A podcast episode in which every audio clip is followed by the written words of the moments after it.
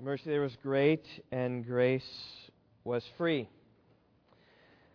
Uh, next week we'll be in First Peter. We'll get back. We'll get back there. I've got one more sermon today, and it really is along the line here of um, there my my burdened soul found liberty at, at Calvary. Mercy there was great, and grace was free. In recent weeks, I've preached a series of sermons. It's kind of been a three part series, but it's been jumbled up a little bit. we started with a message called The Greatness of God in the Stars. And uh, then we went the greatness of God on the earth, and now we're going to go even deeper the greatness of God in our hearts. And uh, the implication of my message this morning is how He saved us. The aim of my sermon has really been simple I've sought to remind us again of how great God is so that we might worship Him afresh and anew with greater passion than ever before, with greater desire and more eagerness for Him. You know, how easy is it for us to go out at night in cloudy Rockford and look up and say, oh, that's nice. Look at the stars. It's pretty. But if you knew what the stars are about, and understood their, their distance from us, their incredible size, the, the variety and the wonder and the beauty of that. When you understand that, then you go out and look at the stars and say, Wow! That's incredible! Our God is an awesome God who created that, right? That's what I tried to do with my first sermon. How easy is it for us to look around at the earth and see the, the plants and the animals and say, Oh, isn't that a cute squirrel over there? Or what a pretty flower this is. But if, if you really looked at it and understood everything that was going on with the intricacies of how God made the DNA to work and the photosynthesis and the oxygen and the carbon dioxide and the sugars and the energy, and, and it, you'd say, wow, there are some amazing things going on here in the, the ecosystem of our earth, and God is amazing. How everything functions so perfectly, how God provides perfectly for everything. That's what I try to do in my message, The Greatness of God on the Earth. And this morning, we come to look at the greatness of God on our hearts. My aim is to, once again, stir your hearts to wonder and praise and love for God for the work that He's done in your hearts in saving you from your sin. How easy is it for us, especially maybe after years of being a Christian, to say, oh, I'm saved. Isn't that nice? But if you knew and understood the what sort of work God did in your heart, you would say, Wow, what a, a wonderful Savior that I have. I can't believe He's changed my hearts and minds to, to, to have desires for Him and to pursue Him. I, I'm so thankful that He's saved me. I, I, I believe in Him and trust Him. I want to worship Him with my whole heart. That's my aim this morning. Okay, I hope I see smiles on your face at the end of, of my message. I want you to go forth from this place singing Amazing Grace. How sweet the sound that saved a wretch like me. I, I, once was lost, but now I'm found. I was blind, but now I see. I, I want you to come this morning to the grips of what sort of wretched sinner you are. And I want for you to marvel at the changing work that God has done in your soul. I want you to leave this place singing, And can it be? That I should gain an interest in my Savior's blood? Died he for me who caused his pain? For me to him who death pursued? Amazing love, how can it be that thou, my God, should die for me?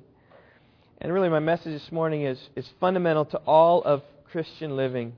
The more we reflect upon our salvation, the more we reflect upon the cross of Christ, the more we reflect upon our own sin and God's work in our life, the more we truly understand and comprehend the greatness of God's work in our souls, we will live differently.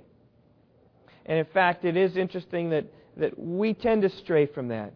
I've been in the church, we've been there, done that. We, we lose the marvels of our salvation. Why is it new Christians are so zealous and old Christians have lost? It's because they've lost the wonder and the awe. That's one reason why we come to church each Sunday.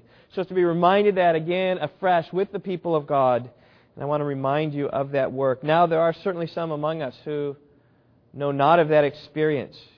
You've not repented of your sins. You've not believed in Christ. You've not known God's saving work in your heart. This is you this morning.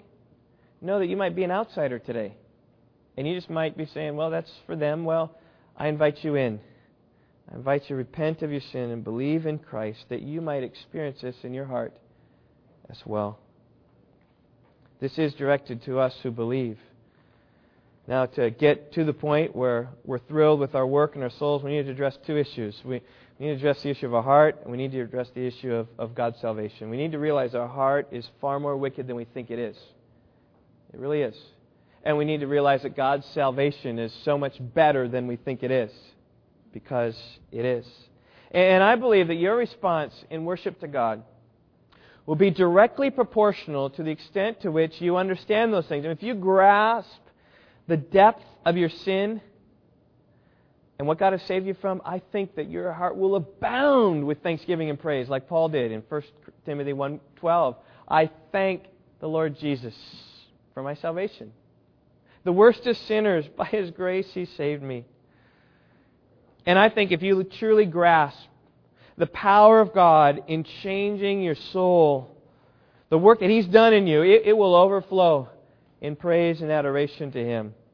And this is the very thing that will give you strength to live from day to day. It's a bit like this. Suppose yourself to be walking along. You know, you're walking along with a friend and you're talking, and all of a sudden you start to stumble and start to fall. And your friend grabs you and it stops you from falling. And, and you, you get up, and what were you going to say to your friend? Hey, thanks. Thanks. I, I appreciated that. Thanks for helping me. And after you're saved from stumbling, you might be thinking, you know what? I, I have such superior reflexes. I probably wouldn't have fallen anyway. And, and um, you know, he did kind of grab my arm a little hard. And, you know, I'm thankful, but I don't think I really need the help anyway. Are, are you going to go home and, and tell others about how your, your buddy helped save you from stumbling? I don't think so. Now, suppose a different scenario. Suppose you're hiking up in uh, Colorado, and, and, you're walking, you're hiking, you know, way up the mountains. You're up 11,000 feet, hiking with your buddy, and you're walking on the precipice of a big, of a big um, cliff right here, and you're walking on this little path, you know, scrunched in like this, and and you trip and stumble and fall, and you free fall about 100 feet, and you start tumbling down, and you fall in some brush, and you keep going, and you're tumbling all around, and finally, you know, after falling down maybe 500 feet or so, you find yourself stuck, and you feel your pants kind of, oh, what's that? And, you, and as, you, as you gain sense of what happened, you look down, and there's a 500 foot drop right there. And, and you're on this, this tree that's leaning over this, this precipice, and you're only caught by your pants.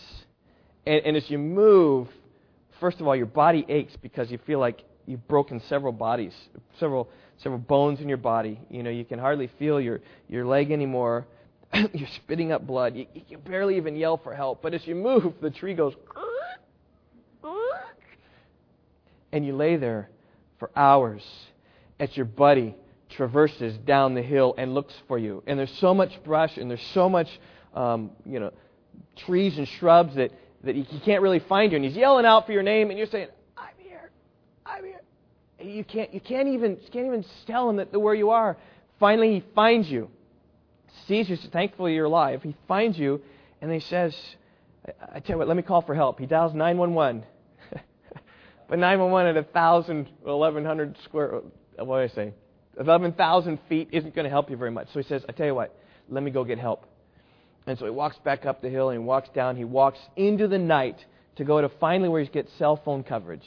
And early the next morning, he finally contacts somebody. They, they get some uh, emergency crews. They come out. The helicopter comes, you know, and they, they got this big long rope down there. And by this time, you're barely conscious.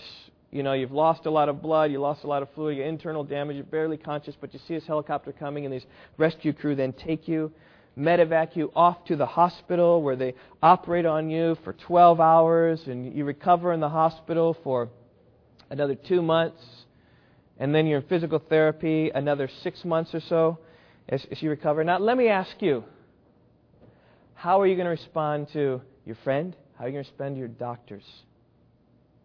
I think you say, Whoa, thank you for saving my life.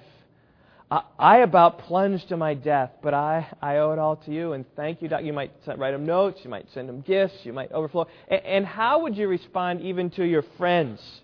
They say, Oh, you got a scar on your arm? What's that scar about? You say, Let me tell you about my scar.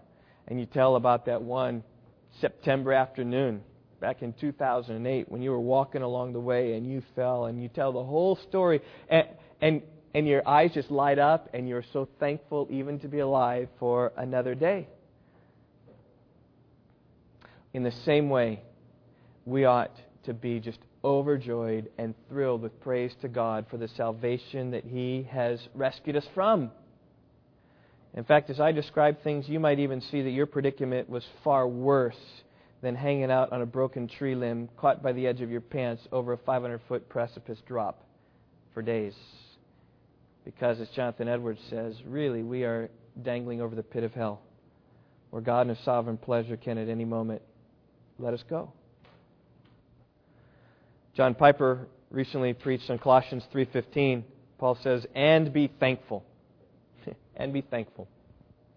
He said this. He says, I don't think Paul's throwing away words when he says be thankful. He says, you just got to know the gospel. You got to be blown away. If you aren't in hell tomorrow, you should be dancing. We've just started to take it for granted. That's what John Piper says. It's, it's my aim this morning. Any lack of enthusiasm that you have for God is because you've taken your salvation for granted.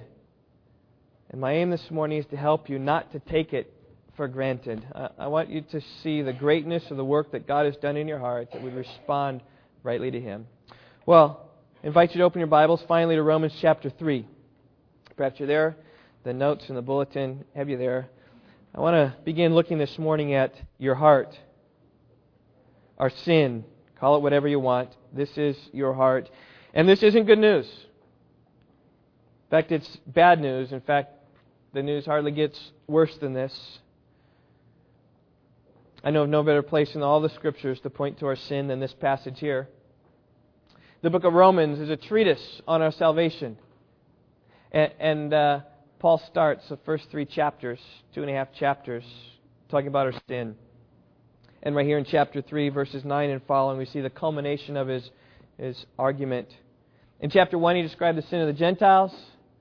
Chapter 2, he described the sin of the Jews and now he lumps them all together. You can see the right in verse 9. What then? Are we Jews better than they, Gentiles? Not at all. For we've already charged that both Jews and Greeks are under sin, as it is written.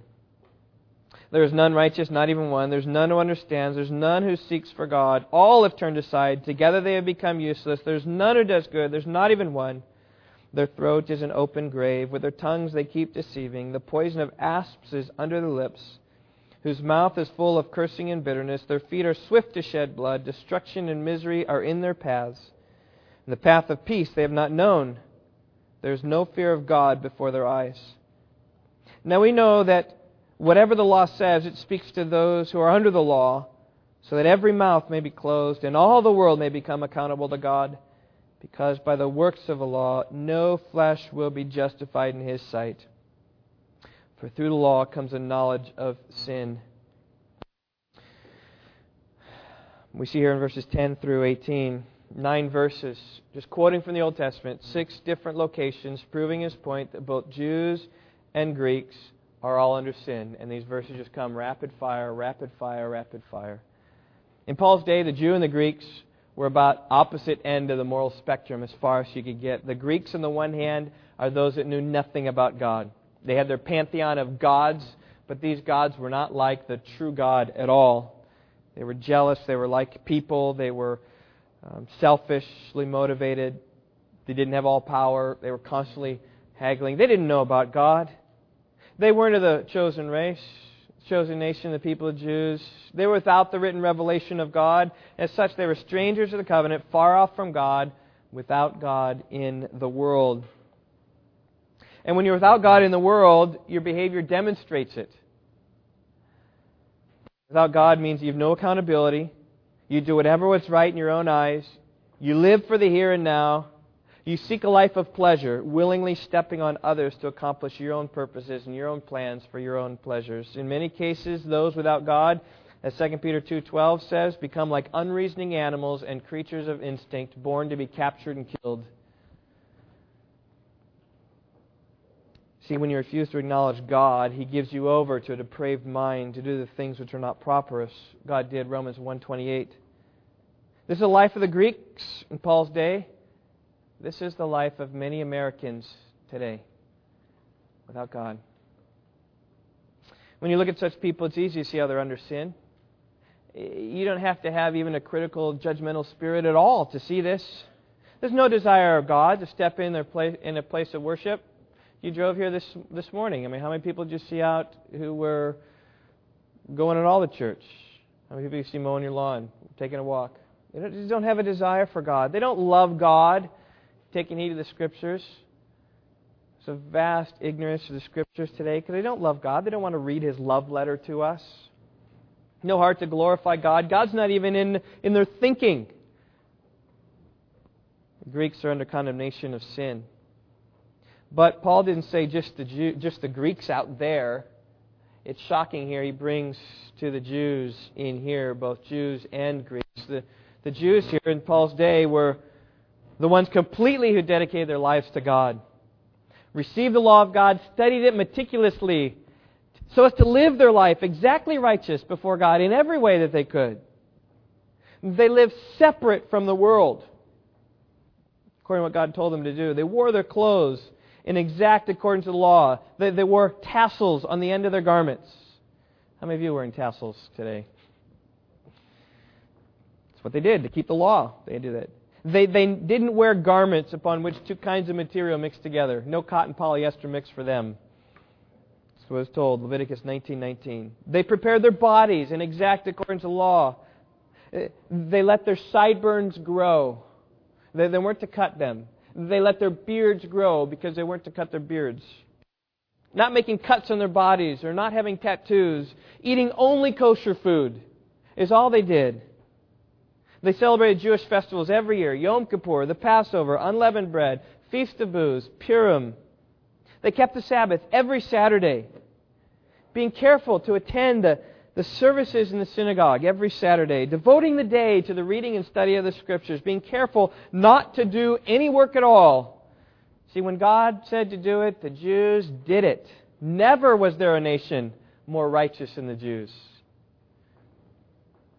And yet, all those extremely righteous, externally righteous people never escaped the fact that they were under sin, is what verse 9 says. Because the Jews didn't understand that cleaning the outside doesn't do anything to clean the inside. When Jesus encountered the Pharisees, he pronounced his woes against them. Woe to you, whitewashed tombs, which on the outside appear beautiful, but inside are full of dead men's bones so all these things they were doing on the outside so as to conform themselves to the, to the ways of God wasn't dealing with their heart. They was dealing with the externals. He said, You clean the outside of the cup of the dish, but inside you're full of robbery and self indulgence. In other words, it's not the outside that tells the whole story, it's the inside, the heart that matters. And that was Paul's point in verse 28 of chapter 2. He is not a Jew who's one outwardly, nor is circumcision that which is outward in the flesh. So you're not a Jew by, by being outwardly circumcised, but he is a Jew who's one inwardly, and circumcision is that which is of the heart. And circumcise your heart. Cut out that that's bad from your heart. By the Spirit, not by the letter. And his praise is not from men, but from God. And I think this, regarding the Jews, almost directly applies to us. We're church folk here. Right? We're the people who hear God's word. We have the revelation of God.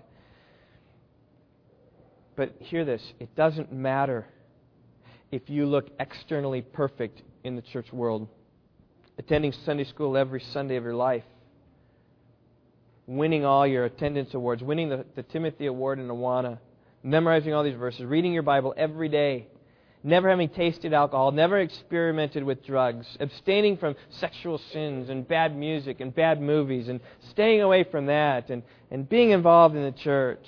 See, because God looks not as man sees, God looks at the heart. And when the data comes in, the verdict's not good. We're all under sin. In other words, we all have failed to follow the law of God and abide by it. That's what, what he said here in verse 10. There's none righteous, not even one. There's none who understands, there's none who seeks for God. All have turned aside. Together they have become useless. There's none who does good, not even one. These, these verses talk about the exhaustive extent of sin. It's everywhere. All are under sin. Oh, there may be some good deeds, there may be some kind deeds, but deep down in the heart, it's not so pure. We all have selfish desires, we all have sinful desires. We want to view pornography on the internet. We want to see bad movies. We want others at home to serve us. We want to obtain riches for ourselves. We want to spend our days in selfish pleasures. We want our bodies to be pampered. We want our egos to be built up. We don't really care for others around us. Any experience that you have that's contrary to this is the grace of God. Which is my second point, but, but I, get, I get ahead to that. In fact, even if you read here in Psalm 14 and Psalm 53, you see that, that, uh, that David isn't just merely talking about everybody. He's talking about these wicked people are like that, but, but he himself knew himself to be righteous because he was a follower of God. Because there is a change that God brings in our hearts so that we aren't these kind of people. We said, No one seeks for God. Are we seeking for God? I believe we are. Because God has brought a, a, change in our heart. But apart from God bringing that change in our heart, we will all be here. That's the thrust of everything that, that He's saying. When God looks down, He doesn't see righteous people. When God looks down upon us who believe in Christ, He sees wicked people saved and redeemed and changed and transformed by the power of the cross, by the power of the gospel. In fact, Genesis 6 5 says, There was a day when the Lord looked down upon the sons of men and he saw the wickedness of man was great on the earth, the, the breadth of sin. And then he looked at the depth of sin. He said, Every thought and intention of the heart is only evil continually. Look at the days of Noah. It says, How are people? Well, vast number of sinners, and in each one of them, deep, deep sin in all of them. And you know what God did in the days of Noah, right? He destroyed the earth because his wrath was against them. And don't think that anything's changed between then and now. Oh, now we have good hearts. No, God has been merciful so as not to flood the earth again because he's promised the rainbow. But there's coming a day, it says in 2 Peter, and he'll destroy the world by fire. Our hearts are like those who live in the days of Noah. Our hearts are just as sinful. God's wrath is boiling up, and there'll be a point where it overflows upon us because we're under sin apart from Christ. And your heart is bad. You just need to look at what you say. After giving some blanket statements about the extent of sin, Paul heads to the mouth. Their throat is an open grave, with their tongues they keep deceiving. The poison of asps is under the lips, whose mouth is full of bitterness and cursing. You want to know what someone's heart's like? Just tune your ear.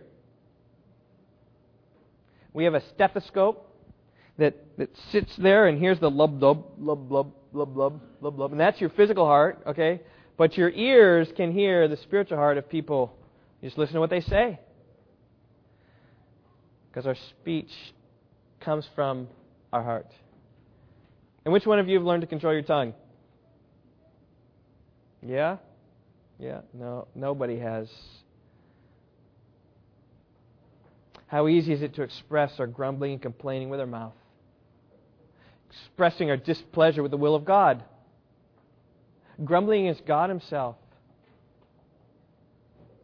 James spoke clearly about how no one can tame the tongue. It's a restless evil and full of deadly poison.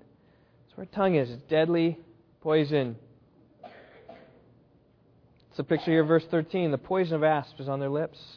Listen, if you've lived as long as I have, and I'm young to some of you, I'm old to some of your kids, but I have lived long enough to see and experience venom from people's mouths.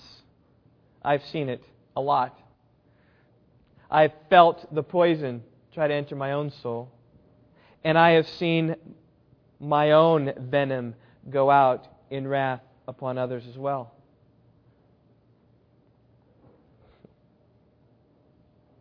You ought not to be surprised when those things come out of your mouth because your heart's an ugly place. It's an ugly place. Have you ever looked under your refrigerator recently? Try sometime to remove your refrigerator away from the wall. That's our heart. It may refrigerator might look clean, right? We, we clean it, and we pour store food there, underneath our stove. It looks bad. Paul's list of wickedness continues 15 through 17. Their feet are swift to shed blood. Destruction and misery are in their paths. The, the path of peace they have not known. All you can do is watch the news, read the newspapers, listen to the radio, and all you'll see is these things. Feet swift to shed blood. Destruction in their paths.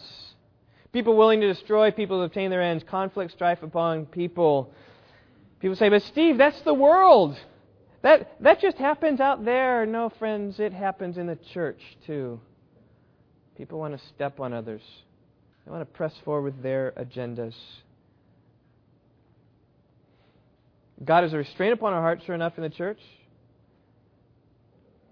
But many of the things described here in 15 through 17 take place in churches too. Why? Because there's no fear of God before their eyes. If we had God before our eyes at all time, um, we would not sin quite as bad.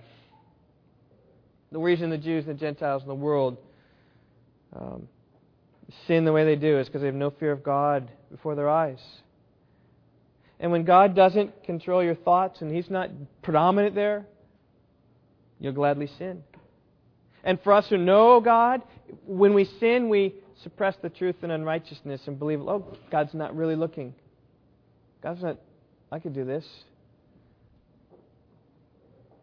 Now, some of you may be here today think, come on, Steve, it's not that bad. I've not shed blood like this is talking about. I keep to myself. I want peace. And that's what I strive for every day. I'm not that bad. In fact, I'm, I'm pretty good. If you say that, it's only because your heart is really bad, that you've deceived yourself into thinking you're pretty good. Because Jeremiah 17 says, The heart is more deceitful than all else and is desperately sick. Who can understand it? And the conclusion is this 19 and 20. Whatever law says, it speaks to those who are under law, so every mouth may be closed, and all the world may become accountable to God. Because by the works of the law, no flesh shall be justified in his sight, for through the law comes a knowledge of sin. As you read your Bibles, you will see and detect and understand and discover the sin of your heart. That's one of the purposes of the law. One is to model a, show forth a perfect life which should prophesy of Christ to come, but another is to show us a knowledge of our own sin and where we are. And the more you read, the more you see that the situation's a lot worse than you think it is.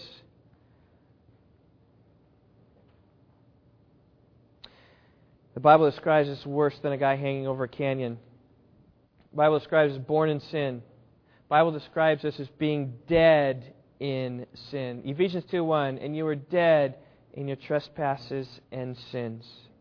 When it came to the truth of God, before Christ, we were dead, we were unresponsive, we had hearts of stone, our eyes were blinded, we considered the gospel to be foolish, we walked in darkness, and we were lost.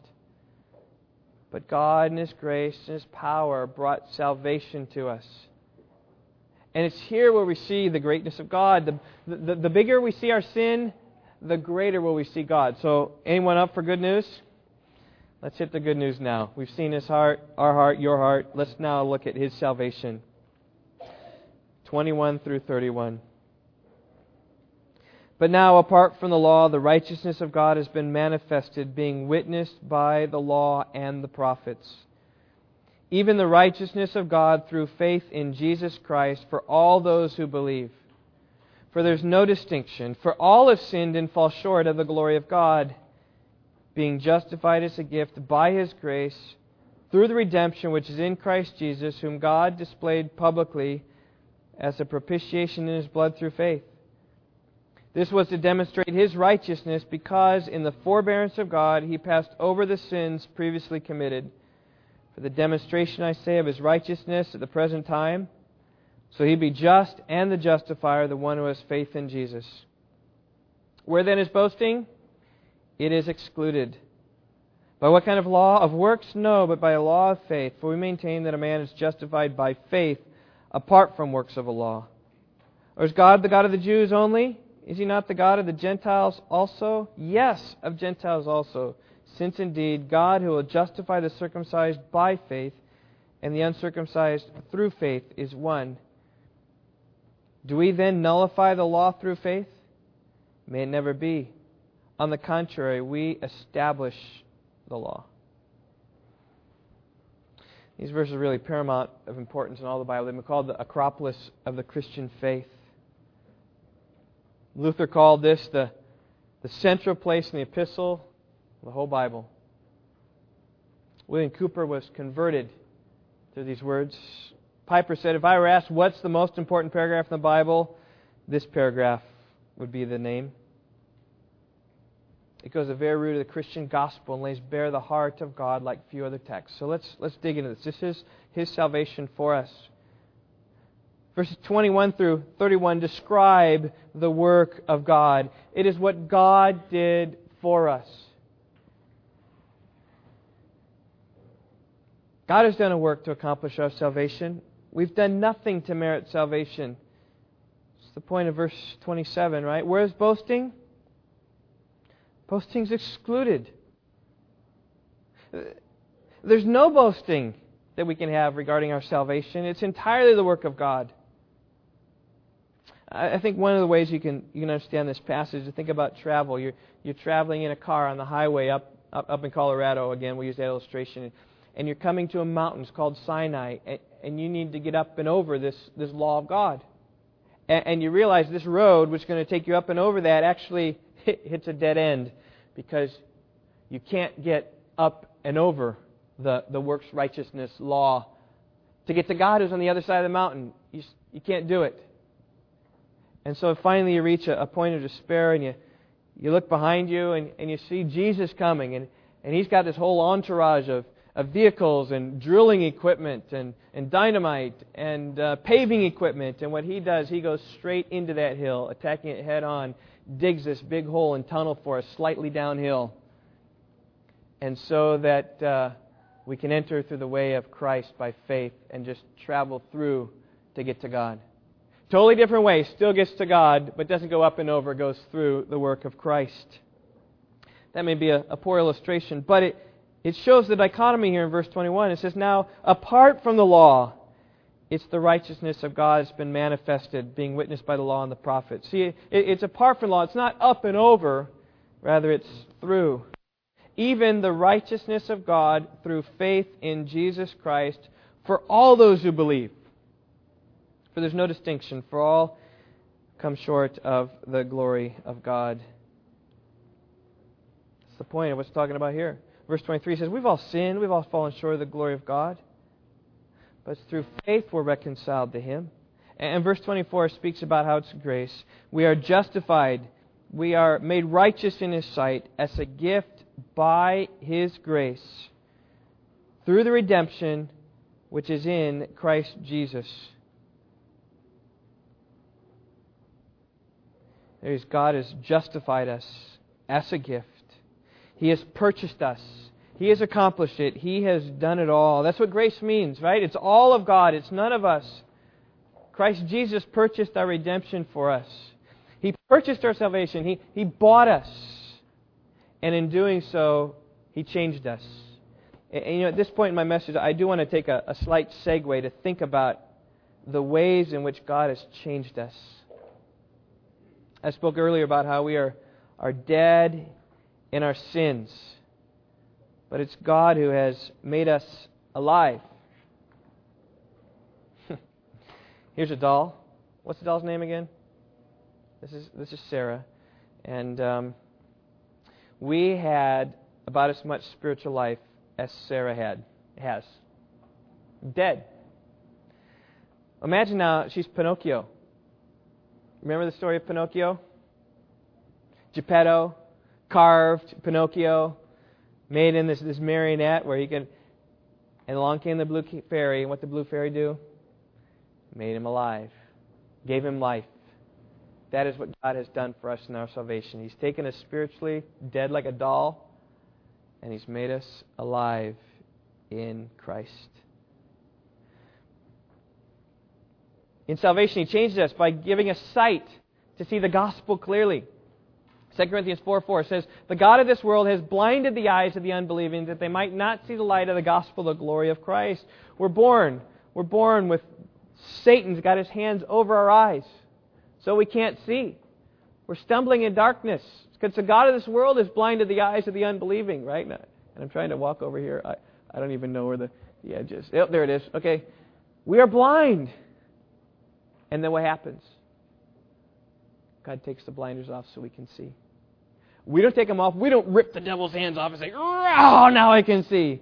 No, it's God who says, um, devil, here, let me take your hands away so he can see the light of the gospel, the glory of Christ. Maybe remember the story when Jesus gave the blind man sight. He has a conversation, spit on the ground, made clay of the spittle, applied it to his eyes, says, Go wash in the pool of Siloam. And he did. He went away and washed. He came back seeing. And what Jesus did to him physically, he has done to us who believe spiritually. He's ripped those blinders off of our eyes so that now we could see what we could never see before. He's removed the veil so we now see the light of the gospel, the glory of Christ. And we can say, One thing I know, I was blind, but now I see. And that's what God does when He purchases us. He, he gives us life when we're dead, he, he makes us see when we're blind. But He does more. He's not just dealing with um, deadness to life and seeing. He also has an illustration in Scripture about um, making us responsive in our minds. 2 Corinthians 2.14 says, A natural man does not accept the things of the Spirit of God, for they're foolishness to him. He cannot understand them because they're spiritually discerned. As he doesn't have a spiritual mind, he cannot understand them. They just go on a different wavelength. They just don't make sense. In our natural state, we can't understand it. And not understanding them, we don't accept them. But God, this is what He's done for us. He has changed our minds so that we might understand it. And now that God has, has performed spiritual brain surgery on us to give us the, the ability to understand, to give us the spiritual brain cells needed to understand the gospel, we, we now understand. Note that that's far more than God just teaching us what's right. See, God in our salvation isn't just one who has, who stood up and taught, oh, now we get it. He taught it, and they took you into the operating room, and He changed your brain so that you'd have a spiritual brain, a spiritual mind to discern and accept. That's what God has done. Call it brain surgery. But extends even beyond our minds, it extends to our hearts as well. The prophet Ezekiel prophesied a time when God would do something within his people. Thus says the Lord, Ezekiel 36, 26. I will give you a new heart and a new spirit within you. I'll remove the heart of stone from your flesh and I will give you a heart of flesh. I grabbed this from my lawn this morning. This is what's in us pre-Christ, what buried, buried underneath there. And it's what God does is he, he lays this out on the table and he, he takes his scalpel and he cuts cuts right down the middle and opens up the sternum and he finds this thing in there. And he takes it, he takes that out, and then he gives a heart of flesh, a lub dub lub dub, lub dub, 70 times a minute, fixes it right in there, puts it right in there, heals us up and stores us up, and He gives us a new heart. A soft heart to the things of God, not a hard heart. A soft heart is what God does. But it even goes beyond that. Beyond just death to life, sight to seeing, mind to understanding, a new heart. Another imagery in Scripture is, is people being new creatures. Ezekiel 37 speaks about this, this imagery of speaking to, to dry bones. people of Israel brought these bones are just kind of there. And they'll hear the gospel, and the Lord God will make them alive. Behold, I will cause breath to enter that you enter you so that you may come to life. I'll put sinews on you and make flesh grow back on you, cover you with skin and put breath in you that you may come alive and you will know that I am the Lord. Here it is what God is, is changing us and, and transforming us. There's just the imagery used in Ezekiel, which is consistent through Scripture. In fact, it even says in 2 Corinthians 5.17, if anyone's in Christ, what is he? He's a, a new creation, something that's, that's new, that wasn't there before. God works something in our hearts. We're different than we used to be. Theologians call this regeneration, a complete palingenesis, again being born, born again, regeneration, we're regenerated again. It's what Jesus said. Truly, truly, I say to you, unless you're born of water and the Spirit, you cannot enter the kingdom of God. You must be born again. And Nicodemus had some difficulty with the imagery. He says, How, how can you be born again a second time? But the illustration Jesus gives is completely consistent with all the illustrations of Scripture. God does a work in our hearts, a radical transformation that God does so that we might believe. And how does it happen? I don't know. But it does. Jesus says, The wind blows where it wishes. You hear the sound, but you don't know where it comes from or where it's going. So is everyone who's born of the Spirit. We know about the wind. We know that it blows. We don't quite know how much it's going to blow or where it's going to blow. So it is with the Spirit of God. He blows and moves and transforms people according to his sovereign pleasure. And that's the greatness of God accomplishing His salvation in us. Well, we come back from the segue here. But that's all about this paragraph speaks about how God is the one who did this work in our hearts to save us. Then it speaks about here in verse 25 and following how exactly he accomplished the work. See, because God can, can be kind to us he can do these things to us. He can transform us because of the work of Christ. Christ turned the wrath away from us to Him. Jesus was the propitiation for our sin, which is what 25 speaks about. Jesus, God displayed publicly as a propitiation in His blood through faith. That's just packed, but here it is. He's displayed publicly for all the world to see upon the cross as a propitiation. That is a wrath turning away sacrifice in his blood. In other words, that God punished Christ instead of us. And in punishing him, he's totally satisfied. His wrath, though one time was poured out in the world with a flood, and one time will be poured out upon the world's fire, it's poured out on Christ for us who believe, so that we'll be rescued from that. The Lord knows how to rescue from temptation those who seek him. And then verse 26 is an awesome verse. Pulls together Old Testament and New Testament. He says, This demonstration, I say, of his righteousness at the present time. I'm sorry, this was to demonstrate his righteousness. Because in the forbearance of God, he passed over sins previously committed. There was a problem when Abraham sinned. And did Abraham sin? Yes. There's a problem when David sinned. Did David sin? Yes. The problem when all the saints of the Old Testament, whenever they sinned, God just kind of turned a Turner and eye, passed over it because he knew that there was going to be a day where he was going to pay for their blood in Christ. And that's what he did. He paid in Christ for the sins that he'd passed over so that he might be just. Because just to pass over sins is not righteous. God, being a just God, cannot just simply pass over sins. They've got to be dealt with. They're dealt with at, at the cross. For the sins previously committed, dealt with in the cross for our sins today. For the demonstration, I say, verse 26, of his righteousness at the present time, so he'll be just and the justifier of the one who has faith in Jesus. There it is. He's just and he's punished sin. He's justified us through faith in Christ. And I ask you as we close have you experienced this work of God in your heart?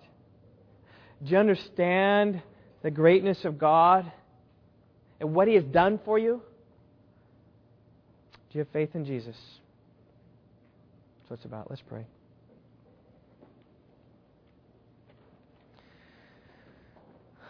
Lord, I pray you would so grip us with your salvation that we can do nothing else but worship you and adore you for your goodness and grace, your kindness that you've lavished upon us. I pray that we would go forth singing, And Can It Be That I Should Gain Interest in My Savior's Blood? May we realize it's amazing love. How can it be that thou, my God, would die for me? No condemnation now I dread, Jesus, and all in him is mine. Alive in him, my living head. I pray these things would stir our hearts and our minds, not just today as we sing, but as we go forth from this place to fellowship together, as we go forth even beyond here to spend time with our families this week, this weekend, Memorial Day tomorrow a day with our family. I pray you'd help us and strengthen us. Always keep the salvation of Christ before our hearts and our minds. I pray in Jesus' name. Amen.